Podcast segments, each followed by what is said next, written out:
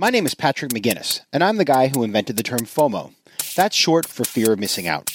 Today, FOMO is an epidemic, and it's changing us so much that it sort of feels like we're evolving into a new species. But FOMO doesn't have to take over your life. You can find the power to choose what you actually want and the courage to miss out on the rest. I'll show you how right here on FOMO Sapiens. FOMO. FOMO. Welcome to FOMO Sapiens powered by AW360. This is the show about how to choose what you actually want in business and life and how to find the courage to miss out on the rest. My name is Patrick McGinnis. I'm your host, and I'm actually the creator of the term FOMO. I'm coming at you from AW360 Studios in New York City, the city with more FOMO per square inch than any other in the world. And today we're going to be talking about a topic that is near and dear to my heart FOMO and entrepreneurship. I, uh, a couple years ago, wrote a book about how to be an entrepreneur without quitting your day job. And the reason that I wrote that book is that I realized that we are living in a time where it is easier than ever before to start and run a business without quitting your day job. Technology makes starting a business basically free. Uh, 15 years ago, to put up a website, you needed tens or hundreds of thousands of dollars. Today, it's basically free. And so we see more and more Americans starting businesses on the side. And in fact, 40% of millennials actually have side hustles. It's kind of incredible. I have today in the studio with me the perfect two people to talk about this subject. Um, my guests today are the founders of a company called Market Snacks. Market Snacks is a financial information company, news company for millennials. It has a newsletter and now it has a brand new podcast we'll be talking about. And it basically helps millennials to connect with financial information, get excited about the markets, and start investing. The founders of Market Snacks are Nick Martell and Jack Kramer. These guys met in college. Uh, they started this on the side while working in finance. They have gone on to build a real company and now they're everywhere. They're on Cheddar, they're on CBS, and more recently they were chosen uh, as part of Forbes 30 Under 30 in the media category for 2018, which I don't get jealous often. I have to say, pangs of jealousy the day I heard that, but also tons of pride in both of the guys. So I want to welcome Jack and Nick here to FOMO Sapiens. Great to be here. Thanks, Patrick. Um, so you guys this is you know our first episode we're taping, mm. and the reason I wanted to bring you in is because you guys are podcast veterans. You've how many podcasts have you taped at this point? We're almost a week in now. We're like this uh, is number five. This is number five. No, so basically five times more than I've done. We've got vast experience here. I mean, you know, we would have put that camera elsewhere. You know, small things like that. Uh, you're fired. Uh, all right, so why don't you take me uh, through what is first of all how did we meet, Nick? So meet Nick yeah. and I have a good origin story. I, I we have this. a good origin story too. Yeah, you already is, told a little bit. This is like superhero origin stories. okay, um, start with me and then you tell Jack. Yeah. Uh, so just purely fortuitous. I mean, this was nuts. We at the time I was running Market Snacks as a 10% entrepreneur along with Jack. My day job, I had just left finance. I joined a company called Endeavor, really fascinating organization that connects entrepreneurs in emerging markets worldwide we with investors and Endeavor. Great place. Patrick knows it well as a mentor. I was working there. We were at an event in Mexico City, and I'm sitting on a bus on the way to our Endeavor evening event. It was a bus chartered by Endeavor. And I end up, out of 100 people in that bus, sitting next to Patrick. And we start talking, and I say, You know, Patrick, what do you do exactly? And he's like, Hey, I just have a book coming out now on 10% entrepreneurship. So, individuals with side hustles. And I said, that's perfect. I actually am running one, and I've been running one for the last few years called Market Snacks, and we hit it off from there. And then it was a bus without a roof, and we were standing up, and Nick almost got decapitated. Yeah. Not a problem for me, given the fact that I'm about six inches shorter than you, but you survived. No, it was classic Mexico City. You're in the bus. It literally was a two and a half hour ride to dinner, and um, we barely survived. And how do you? So Jack, you guys, so you guys met in college, right? And you're, yeah, freshman year. First of all, Jack's from Vermont, which is a big deal because I'm from Maine, and basically that means that we're friends forever. Yeah, we speak the same language. and so you guys, you started Market Snacks working in finance. So tell us, tell me about Market Snacks. What does the company do? What's the business model? How do you make money, and where are you going with it? Sure. So we started Market Snacks about six months after we both moved into New York after college and we were both working in finance and we were both kind of we had two issues one we recognized a void in the finance news industry it was a very tough cookie to crack you had the wall street journal delivered to your front door every day but that is a beast it's so thick it's so full of jargon so we knew there must be a better way to have financial and business news delivered to you. And we also just really sought a creative outlet. Uh, kind of at the end of the day, we were looking for something more than just our day jobs. Wait, so banking didn't feel creative? I'm so confused. It wasn't fulfilling. I don't know. Uh, so we actually just got together at a bar and we were both kind of just like venting about things that we felt like we were lacking and excited about an opportunity to create something new. So that day we left the bar, we started writing sort of the first blog post really where we covered the news in sort of our own voice as if we were talking with friends and that was the first market snacks and we haven't stopped since. So our blog became a daily email newsletter. Um, in 2013, we monetized it for the first time, which was very cool through syndication. And we still do some syndication, but it's mostly monetized through ad sponsorship. Um, we scaled the entire company on the side of our day jobs for about five or six years, actually. And now we continue to scale it while we're both at uh, MBA programs. We really made a commitment this summer, though, to doing this full time for the first time. And with that, we've had some really exciting initiatives. We have more coming out later this summer, the first of which was our daily podcast, Market Snacks Daily. Uh, which launched last week, like you mentioned, and it's complementary to the newsletter. Uh, same idea. How can we connect our generation with business and financial news in a way that's accessible, that's fun, that's easy, that covers the stories they care about? Lululemon, Chipotle, understanding the jobs report, not just covering your basic boring earnings reports or what's happening with just interest rates. How does it work? So I I listen to Market Snacks, the podcast. I get the newsletter. I'm a fan because frankly, I find financial information. Even though I worked in finance for many years, like Yeah. I don't get the journal. I like the FT. Um, but I, I don't read enough, and so I find that you give me sort of bite-sized pieces of information that are fun and interesting. But what's so interesting too is the tone. So we are in this time that's shifting rapidly, right? So much is happening in the world. How do you figure out I guess how to adopt a tone that is that is broad enough that you get a big sort of group of people, but is sort of specific enough that you can feel relevant to your audience. Patrick, you're absolutely right. This was a secret sauce that we basically spent years honing and working on. You have two guys here who have writing styles we had to create one voice with because we're both writing all the daily content. We also had to figure out how are we going to curate the right material. Um, so you know you can go through the Wall Street Journal or CNBC or Bloomberg, and you're going to see similar stories pop up every day. How can we find and identify the stories that our generation really cares about and that they can relate to? You know, how do yoga trends affect Lululemon sales and therefore the stock? We want to find that because it's buried, and then explain it in educational but interesting and engaging tone that's also funny and fun you'll enjoy doing, and keep it short. That's a real challenge, and so that took a few years for us to work on and hone. And at the same time, we didn't want to come off as two broy finance guys. Yeah, absolutely. I think our mission is twofold. And the blue shirts totally don't give off that. In fact, we're all We wearing should blue shirts right now. Like seriously, yeah, a little bit of chest hair. Can we peeking out edit as well. No, but I think our mission is twofold. It's to make um, becoming informed about business and finance easier, but also make it more fun. So you actually look forward to doing it. Um, and I think our, our tone and our voice and kind of including our personality is a way that we make it actually enjoyable. And, and that's something I think we're really proud of having accomplished. You know, you look at our readership; it's you know almost 50% female, which is huge in the business and finance news space. And that's because we've created this voice that's very accessible for young professionals, regardless of their background. They're having fun and enjoying getting engaged with business news. So that's something we're really proud of, and I think we've we've accomplished. and we make an effort to be as inclusive as possible. So Nick's not just talking about his lacrosse days, and I'm not just talking about my football days.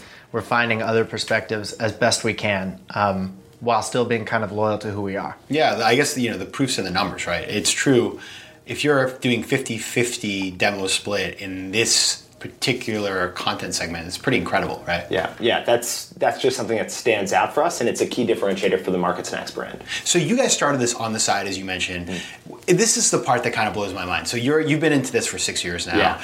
You started this working in finance jobs, and anybody who's you know worked in finance or been finance adjacent, as I like to say, knows that those are just long hours. But you have dead time in the middle of the day. Mm-hmm. But every day, or I guess five days a week, you guys needed to figure out a way to produce a content piece that would go out early in the morning, so You probably write it the night before, and this is with people who you guys, you know, you're interesting people. I know Nick, you were traveling all over the place for your job at Endeavor. Jack, I assume you were mostly based in New York, but you probably, you know, you, you were probably in Vermont half the time since I get to visit your family. How did you guys? I mean, did you ever have times where you were like, we just can't do it today? How did you manage to always get the news out in the morning? It's Yeah. pretty incredible. We have not missed a single day of market action in six years. Yeah, we have not uh, missed a day, which is pretty incredible. We lean on each other. I mean, Nick will have his ice hockey pond pond hockey tournament going on, and on that day, he'll let me know as far in advance as he can, and I'll cover for him.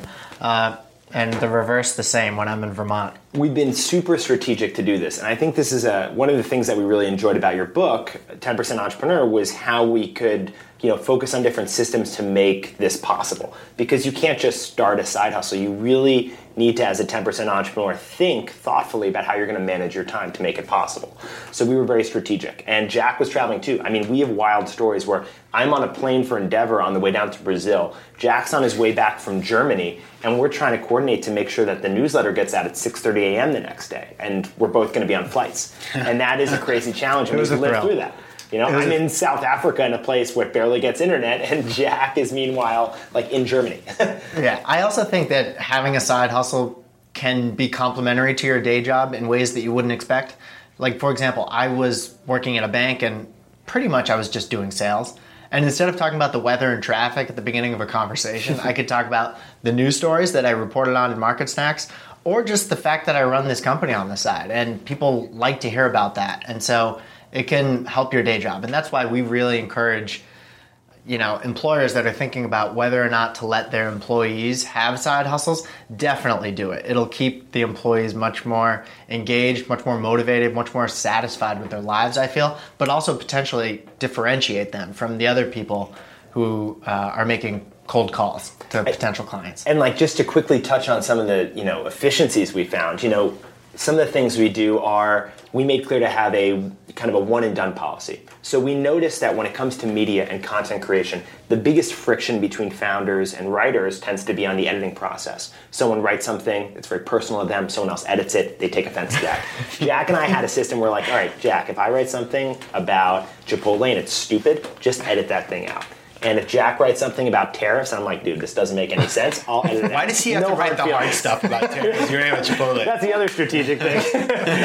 well, then that's the other element is we noticed very complementary skill sets. So we said, all right, to be more efficient and to make sure that we can scale this, I'm going to write about certain topics consistently, and Jack will write other about other topics consistently. And that's allowed us to be able to eliminate time where we would go back and forth and say, hey, do you want to write this? Do you want to write that? Do you like taking the one on the jobs report? Do you want to take the one on Facebook's earnings? So that's a, a nice efficiency we worked in as well. Let me go back to what Jack said because this is one of my big. I mean, this is like the fight that I'm fighting, and my, my big uphill journey here is that most companies don't want their employees to have side jobs, which is really ironic because the one company that loves this and has been really supportive and had me to speak a bunch of times is Google, which by the way is bigger than all the other companies, uh, depending on the day, right? But many companies, especially companies that are traditional, are threatened by the idea that their employees might have some interest that lies outside of their four walls. You just mentioned that there's a benefit to this. Did you find that there was pushback from your employer? Did you ever have any issues with the fact that you had, uh, you know, you were, this was not, you weren't sort of hiding behind the curtain. This was something that was very much imbued with your personality and that you were involved with, right? Well, we weren't fully disclosed from the Ah, start. okay. yeah, we actually had probably 18 months or so. Sometimes you got to ask for forgiveness, not permission. Yeah, so we, we started Market Snacks anonymously, didn't have our name on the website, but finally we, we realized this was this was something we were going to continue, and we should we should disclose this to our to our bosses. And so it was nice to be able to point to our track record of being you know high performing people at our day jobs and being able to articulate how our side hustle you know might even have benefited us in some ways. Hmm. That was really early on though. I we were chatting earlier. You know, I don't think the term side hustle had even been was even in the parlance back then. Now, I think the benefits are a little bit more tangible, but yeah, change is tough for old companies. But I would really say that the trends are that, you know, we hear all all the time that millennials want meaning in their jobs. Some jobs it's tough to find meaning. And so if your employees are able to find it in another way, that'll also give them a little bit of more money in their pocket and alleviate, you know, the fact that they couldn't get a raise last year, it sounds like everybody wins. I think a key here too is communication, and this is what I found working at Endeavor, which is an entrepreneur-focused organization. Is they were okay with the idea of us doing market snacks as 10% entrepreneurs and as a side hustle. Um, when we started scaling and getting into TV content, Jack and I got into this funny situation where we would go down to do a TV hit for like Cheddar or go uptown to CBS to do a TV hit as like a millennial voice on the markets at like 8 or 8.30 in the morning and we'd have makeup on and a suit and then we'd have to run back to work with like wiping makeup off our face in the bathroom. And that's the kind of thing that like people are going to notice. And the immediate question is does this interfere with your core day job responsibilities? I think we did a good job of proactively coming to our firms and saying hey this is something we want to do. It benefits the company because it's something we can engage in and maybe also promote the company as well. It's something that makes us more well-rounded employees and by over communicating that and letting them know when we would be appearing on TV and how that wouldn't interfere with our day jobs, they let us do it and we continue to kind of grow that. I think I, I totally agree with you. Mm-hmm. What I always tell people is play by the rules, mm-hmm. respect your employer, you know, treat them with a lot of respect because if you don't do a good job at your day job, then there's no side job at all because you're just going to be unemployed looking for help, right? right? So it sounds like you also did that. But this is uh, this is something that we're going to talk about in lots of episodes of FOMO Sapiens. It's this idea that the world has changed, yeah. employers, a train has left the station, right. and you know you may not be comfortable with it, but if you think through it, it's actually a very powerful retention tool. Absolutely. And, right? You can become an employer of choice and build loyalty with this young demographic that you know no one has been able to crack. Like, do, do you I, guys I have side hustles it. right now? By the way, uh, we're side hustling the side hustles. That's what I. That, will be because that, that we should find. Pretty we'll, meta. We'll find something to do together. But, um, I wanted to. I want to switch gears a little bit, which is there's another topic that's often um, brought up when we talk about 10% entrepreneurship, side mm. hustles, whatever you want to call it. And by the way, I want to I want to make a specific clarification here. When I think of the side hustle, so I almost I was my my lovely publisher, Penguin Books, who I deeply love, wanted me to call my book The Side Hustle at one point, interestingly enough. And as I did research on that term, I realized a side hustle could be driving for Uber, right? right? Which is gig which economy. is which is yeah. totally fine. There's there's no issue with the gig or economy. being a babysitter. But right? you own none of the intellectual property or the equity that you create. Mm. Being a 10% entrepreneur is about being an owner. You guys are creating a business that you could very easily sell one day, um, hopefully for millions and millions of dollars. But when we talk about these 10% entrepreneurship projects, one pushback that I get, and I had this conversation, I went to this this new hotel, the um, it's not the Stanhope Hotel, it's the Stan something hotel. Oh. Um, the other night, this very cool restaurant. I'm talking to this Russian woman who has a entrepreneurial venture. And she said to me, How could I ever do anything on the side? If you either have to go in all in and suffer for this, or you basically aren't really being an entrepreneur. And you guys are showing a totally different way of doing things, which is doing it on the side. Mm-hmm. What is the trade off that you have to make? Do you ever find people don't take you seriously? Like, how do you think about the fact that for six years you have been doing this on the side? Yeah, I think it, it, it, you definitely see how this can be interpreted by different people. Mm-hmm. On the mm-hmm. one hand, you get this credibility of I can't believe you're able to grow a business outside of your day jobs, which is the perspective you know maybe friends, family, people you meet have. On the other hand, when you're going to a partner like Fidelity, uh, in one case, who we had partnered with on some exciting things, um, the first question is, okay, if you're doing this as a side hustle, how do we know we're getting our money's worth? You know, how are you really, you know, having a legitimate business here if you're not doing it full time? So you have to be strategic in terms of how you place it and make sure you're emphasizing it in the correct way. So to your friends and family, say, yeah, we're excited and we're proud to be doing this as a side hustle. Thank you so much for the support. To potential partners who are giving you a lot of money to partner on an exciting project, you have to show them, hey, we have a track record. You can commit to us because we've committed to you. And Jack and I take that very personally. And it's one thing we've kind of found to be a competitive advantage is we We'll call our partners. We proactively give them updates on what we're doing. We share with them all the data on the partnership to make sure they're fully informed. So we found that we have to go that extra step to show partners mm-hmm. that we're not only, you know, maybe at the time we were a side hustle, but we're 100% committed to making sure they're happy with the project. Yeah. And do you feel like there's a kind of a marketing benefit to being sort of a side hustle? Do you, do you ever have people that actually find the story more? I mean, I do find it more interesting, obviously, but yeah. besides me, is this can there be an advantage to this? Yeah, I think Forbes magazine found. All right. that this was a differentiator in our story. And the fact that we were able to do what we've done with Market Snacks while scaling, you know, while being high performers on Wall Street, that was a total differentiator for us. And it's kind of a new idea of like taking a risk because entrepreneurship is about like kind of risk taking in many ways, right? And I was a part time entrepreneur, but I also worked at a Wall Street bank. Like that's the least like risky uh, thing you can imagine. Actually, So- these days, depending on the bank, but I, I think it's kind of a, a, a unique identity we found for ourselves that work great in my life. It's been incredibly fulfilling. Um, it's given us media exposure. Um, Yeah. It's it's got us to the MBA programs we're at, and it's it had now the downside is that the scaling of market snacks definitely came at a more slow pace. You know, Nick and I would happily accept that any minute to admit that. Um, but it's been at a pace that has been so personally fulfilling, and now we're at a position that we're kind of ramping it up a little, and it's a really exciting time. Yeah, I mean, when you're side hustle entrepreneurs, Jack and I pour our heart and soul into the business development, the content creation, and growth of the brand. But that means we couldn't focus on marketing or social media. So we've, you know, what's made us want to commit to Market Snacks full time is the exciting growth we've seen purely organically, word of mouth, and then through our own press and media coverage that's been generated organically. And to see how much the company has grown just from that, it's shown us when you go full hustle on it. Yeah. You know, it's like tapping gasoline that hadn't been lit yet. I mean, we're excited about Yeah, that. the and proof that's what of we've seen. concept is so solid. Right. Yeah. From what we've done as side hustle entrepreneurs. Yeah. So it It's gives so us true. confidence and excitement. You know, it's why we launched a daily podcast last week, and you know, we're excited because we're seeing the results from that already. Yeah, so let's talk about. I want to touch on the podcast because Yeah. you know all the cool kids are having podcasts right now. apparently. This- Everybody in this room Yeah. is doing uh, a podcast. um, so that's three. But how do you?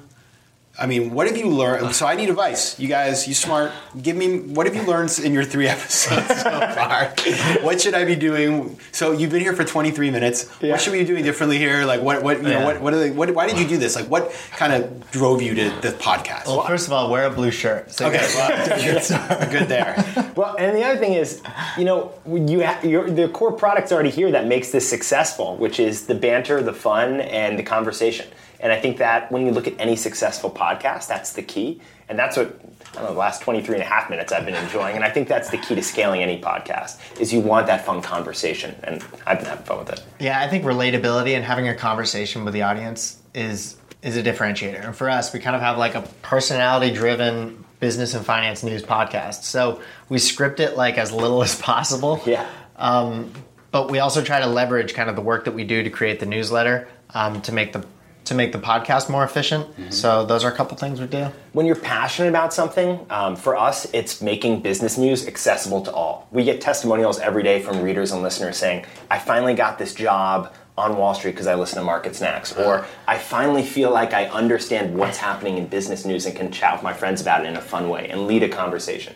To us, that's fulfilling. It drives us. We're passionate about it. So we can get on the mics and just chat about business stories and have fun with it. It's the same with you in this podcast. I mean, you're passionate about the ideas of what makes entrepreneurs tick, what makes people have FOMO, and how does that relate to their careers and their growth. Um, and then with 10% entrepreneurship, how you can have a fulfilling career and business while pursuing something uniquely and different. And when you're passionate about it and have a conversation like this, it's a successful podcast. Thank you. Wow, I feel like I, I feel you know a little bit better than I did uh, earlier today. uh, I want to switch gears now to so you guys are both in your MBA programs, which is awesome. Number one. Um, I, it's interesting. People are a little skeptical these days about the MBA programs. I find I've had certain friends who I say, "Well, are you thinking about doing an MBA?" I did an MBA. I thought it was very valuable. Um, not for everybody, but uh, it's definitely uh, there's been some pushback, especially the fact that we've been, I guess, in what nine years of a boom economy. Um, when we are in a riding a wave, people don't want to take time away. Um, what did you? So was this a FOMO-driven decision to do the MBA, or what? What kind of got you guys to do this? First of all, I, I think having the MBA experience has been powerful, fulfilling, and exciting. And what people don't talk about enough, I think, incredibly challenging. That first semester totally kicked my butt. I mean, that was really hard. Um, Jack's at uh, Jack's at the Ross School of Business at Michigan. I'm at Wharton at University of Pennsylvania, and we've managed to also scale a business while in these programs, which has had an extra layer of challenge to it. But also, I think, made it twice as much as more fulfilling because we're literally taking in real time what we're learning in class and putting it right back into the business. I mean, I would get out of a marketing class and call Jack and be like, hey Jack, have we thought about like breaking down the numbers like this when we're considering different marketing options? And he's like, I literally just took a class on this last week and I have a spreadsheet ready to go that was covering it. So for us, it's been able to apply things in real time. That's been really fun. Yeah, for me, working at the big bank I worked at and working at Market Snacks was a very interesting juxtaposition. It was so much more fun, kind of doing your own thing. And at the big bank, I learned kind of sales and sort of bona fide like financial analysis. But to be more well rounded and to be able to have the option to be a full time entrepreneur and sort of determine my own direction as an entrepreneur, I needed more skills. And I couldn't agree more with Nick.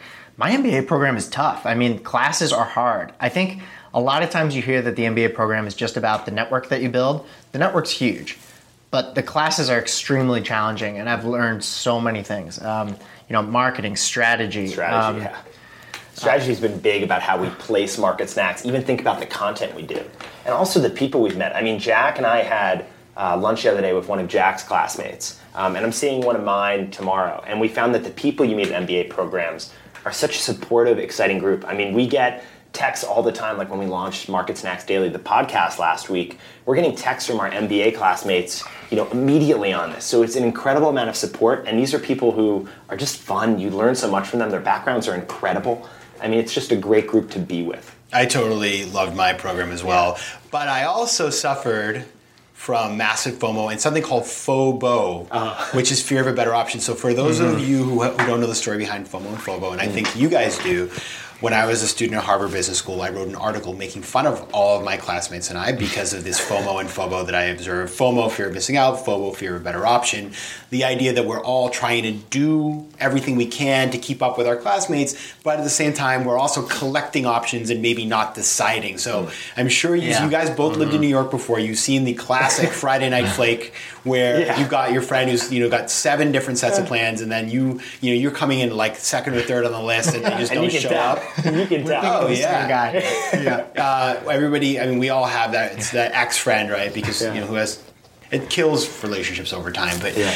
do you see, you know, in your programs an enhanced level of FOMO and FOBO vis-a-vis your lives before mm-hmm. um, going to the MBA programs? so it's funny. It's like almost impossible not to have FOMO at business school because there's so much stuff going on. You're getting texts about this speaker coming in one day. You know, you've got. Um, you've literally got the former CEO of Apple coming in one day, and then you've got oh at the same time there's you got the Amazon case competition. Right, everyone wants to get the internship with Amazon. And then there's a flight going out because someone's you know planned a last minute trek to Japan to meet with business leaders that you could jump. On. And like, the Entrepreneur Club is looking for new VPs, right, which and, would look real nice on your resume. And this is all at 6 p.m. on a Tuesday, so it's it's impossible not to feel that FOMO at first. But we were talking about this a lot before in, in preparation for this podcast, and there are a few different things we found that help you manage that because in reality, you almost shouldn't have FOMO with it because you know that you can't do it all. And I think that there's a sense of peace that comes. Uh, I, I, found this from an executive coach we had at Wharton who I was talking with, who said, Look, the reality is whether you're choosing between which blue shaded shirt you're going to put on in the morning or whether or not you're going to do one of these great MBA program opportunities, you're going to have a regret. And once you realize and recognize that regrets are inevitable, it kind of helps you come to peace with them and say, okay, no matter what, I'm going to have this feeling, so let's not embolden it and let it have an impact on my life. So just go with whatever option makes the most sense. And don't worry about fearing about the other options because they're inevitable no matter what. You're always going to have that, even if you made the right choice or the wrong choice. Words of wisdom from Nick Martell. All right, guys. So um, tell us where we can find Market Snacks, you, um, how we can sort of get involved in the community. Well, it's an exciting community to be a part of, and we have even more coming out for the Market Snacks community this summer, which we're really excited about. Um, but to start, you go to the website, marketsnacks.com, subscribe, put in your email address so you can get the daily email newsletter. It's our core product, breaking down the business and finance news of the day to make it fun, interesting, and easy and then you can check out the podcast. Yeah, our podcast is so much fun. It takes 15 to 20 minutes, so it's perfect for. I have a shower radio. Do you have a shower radio? No, I want to. Well, afterwards, you can show me how to get one because I really won't. It's so empowering, you know, Ooh. using those moments in the shower instead of the shampoo. It's the perfect time to listen to business and finance news. Uh, the time of our podcast is is perfect for the shower when you're getting ready, uh, when you're working out, or on your commute. and like you'll really have fun. We'll break down the top two or three business and finance news stories. We'll say what it means for the company that the news story was about, or what it means for you personally. And we'll give you kind of concrete takeaways that you can go out and use in your job, or use when you're talking to people at dinner, uh, or use at the weekend for conversation starters. And you know, business and finance is so important. Um, it's driving politics. You know, corporate CEOs are taking leadership roles in society now, uh, filling the void that kind of politics in Washington has created. Business and finance you need to know, and we make it accessible in a really fun way. And yeah, You can just go to Apple, iTunes, you can go to Stitcher, you can go Spotify, wherever you get your podcast. Just Yeah. click subscribe. And it comes out every morning, uh, both the newsletter and the podcast. and then you got to rate it. You got to rate the podcast because that Yeah. drives. I mean, this is one of those things. Yeah. Um, all right, guys. Well, thank you so much, Nick Martell, Jack Kramer. Um, Patrick. so I'm a big fan of Market Snacks. That's why I had these guys in here. Not just because they built their business part time, which is near and dear to my heart, but because I actually do actually use the product and I really like it. So if you're interested in the market, you don't have to be a millennial, although um, it might help you understand some of the lingo they drop in their podcast and in their daily email.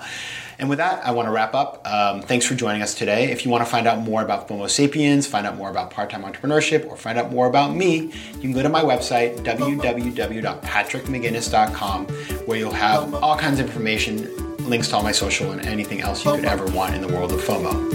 Thanks for joining, and I'll see you next time on FOMO Sapiens. FOMO. FOMO.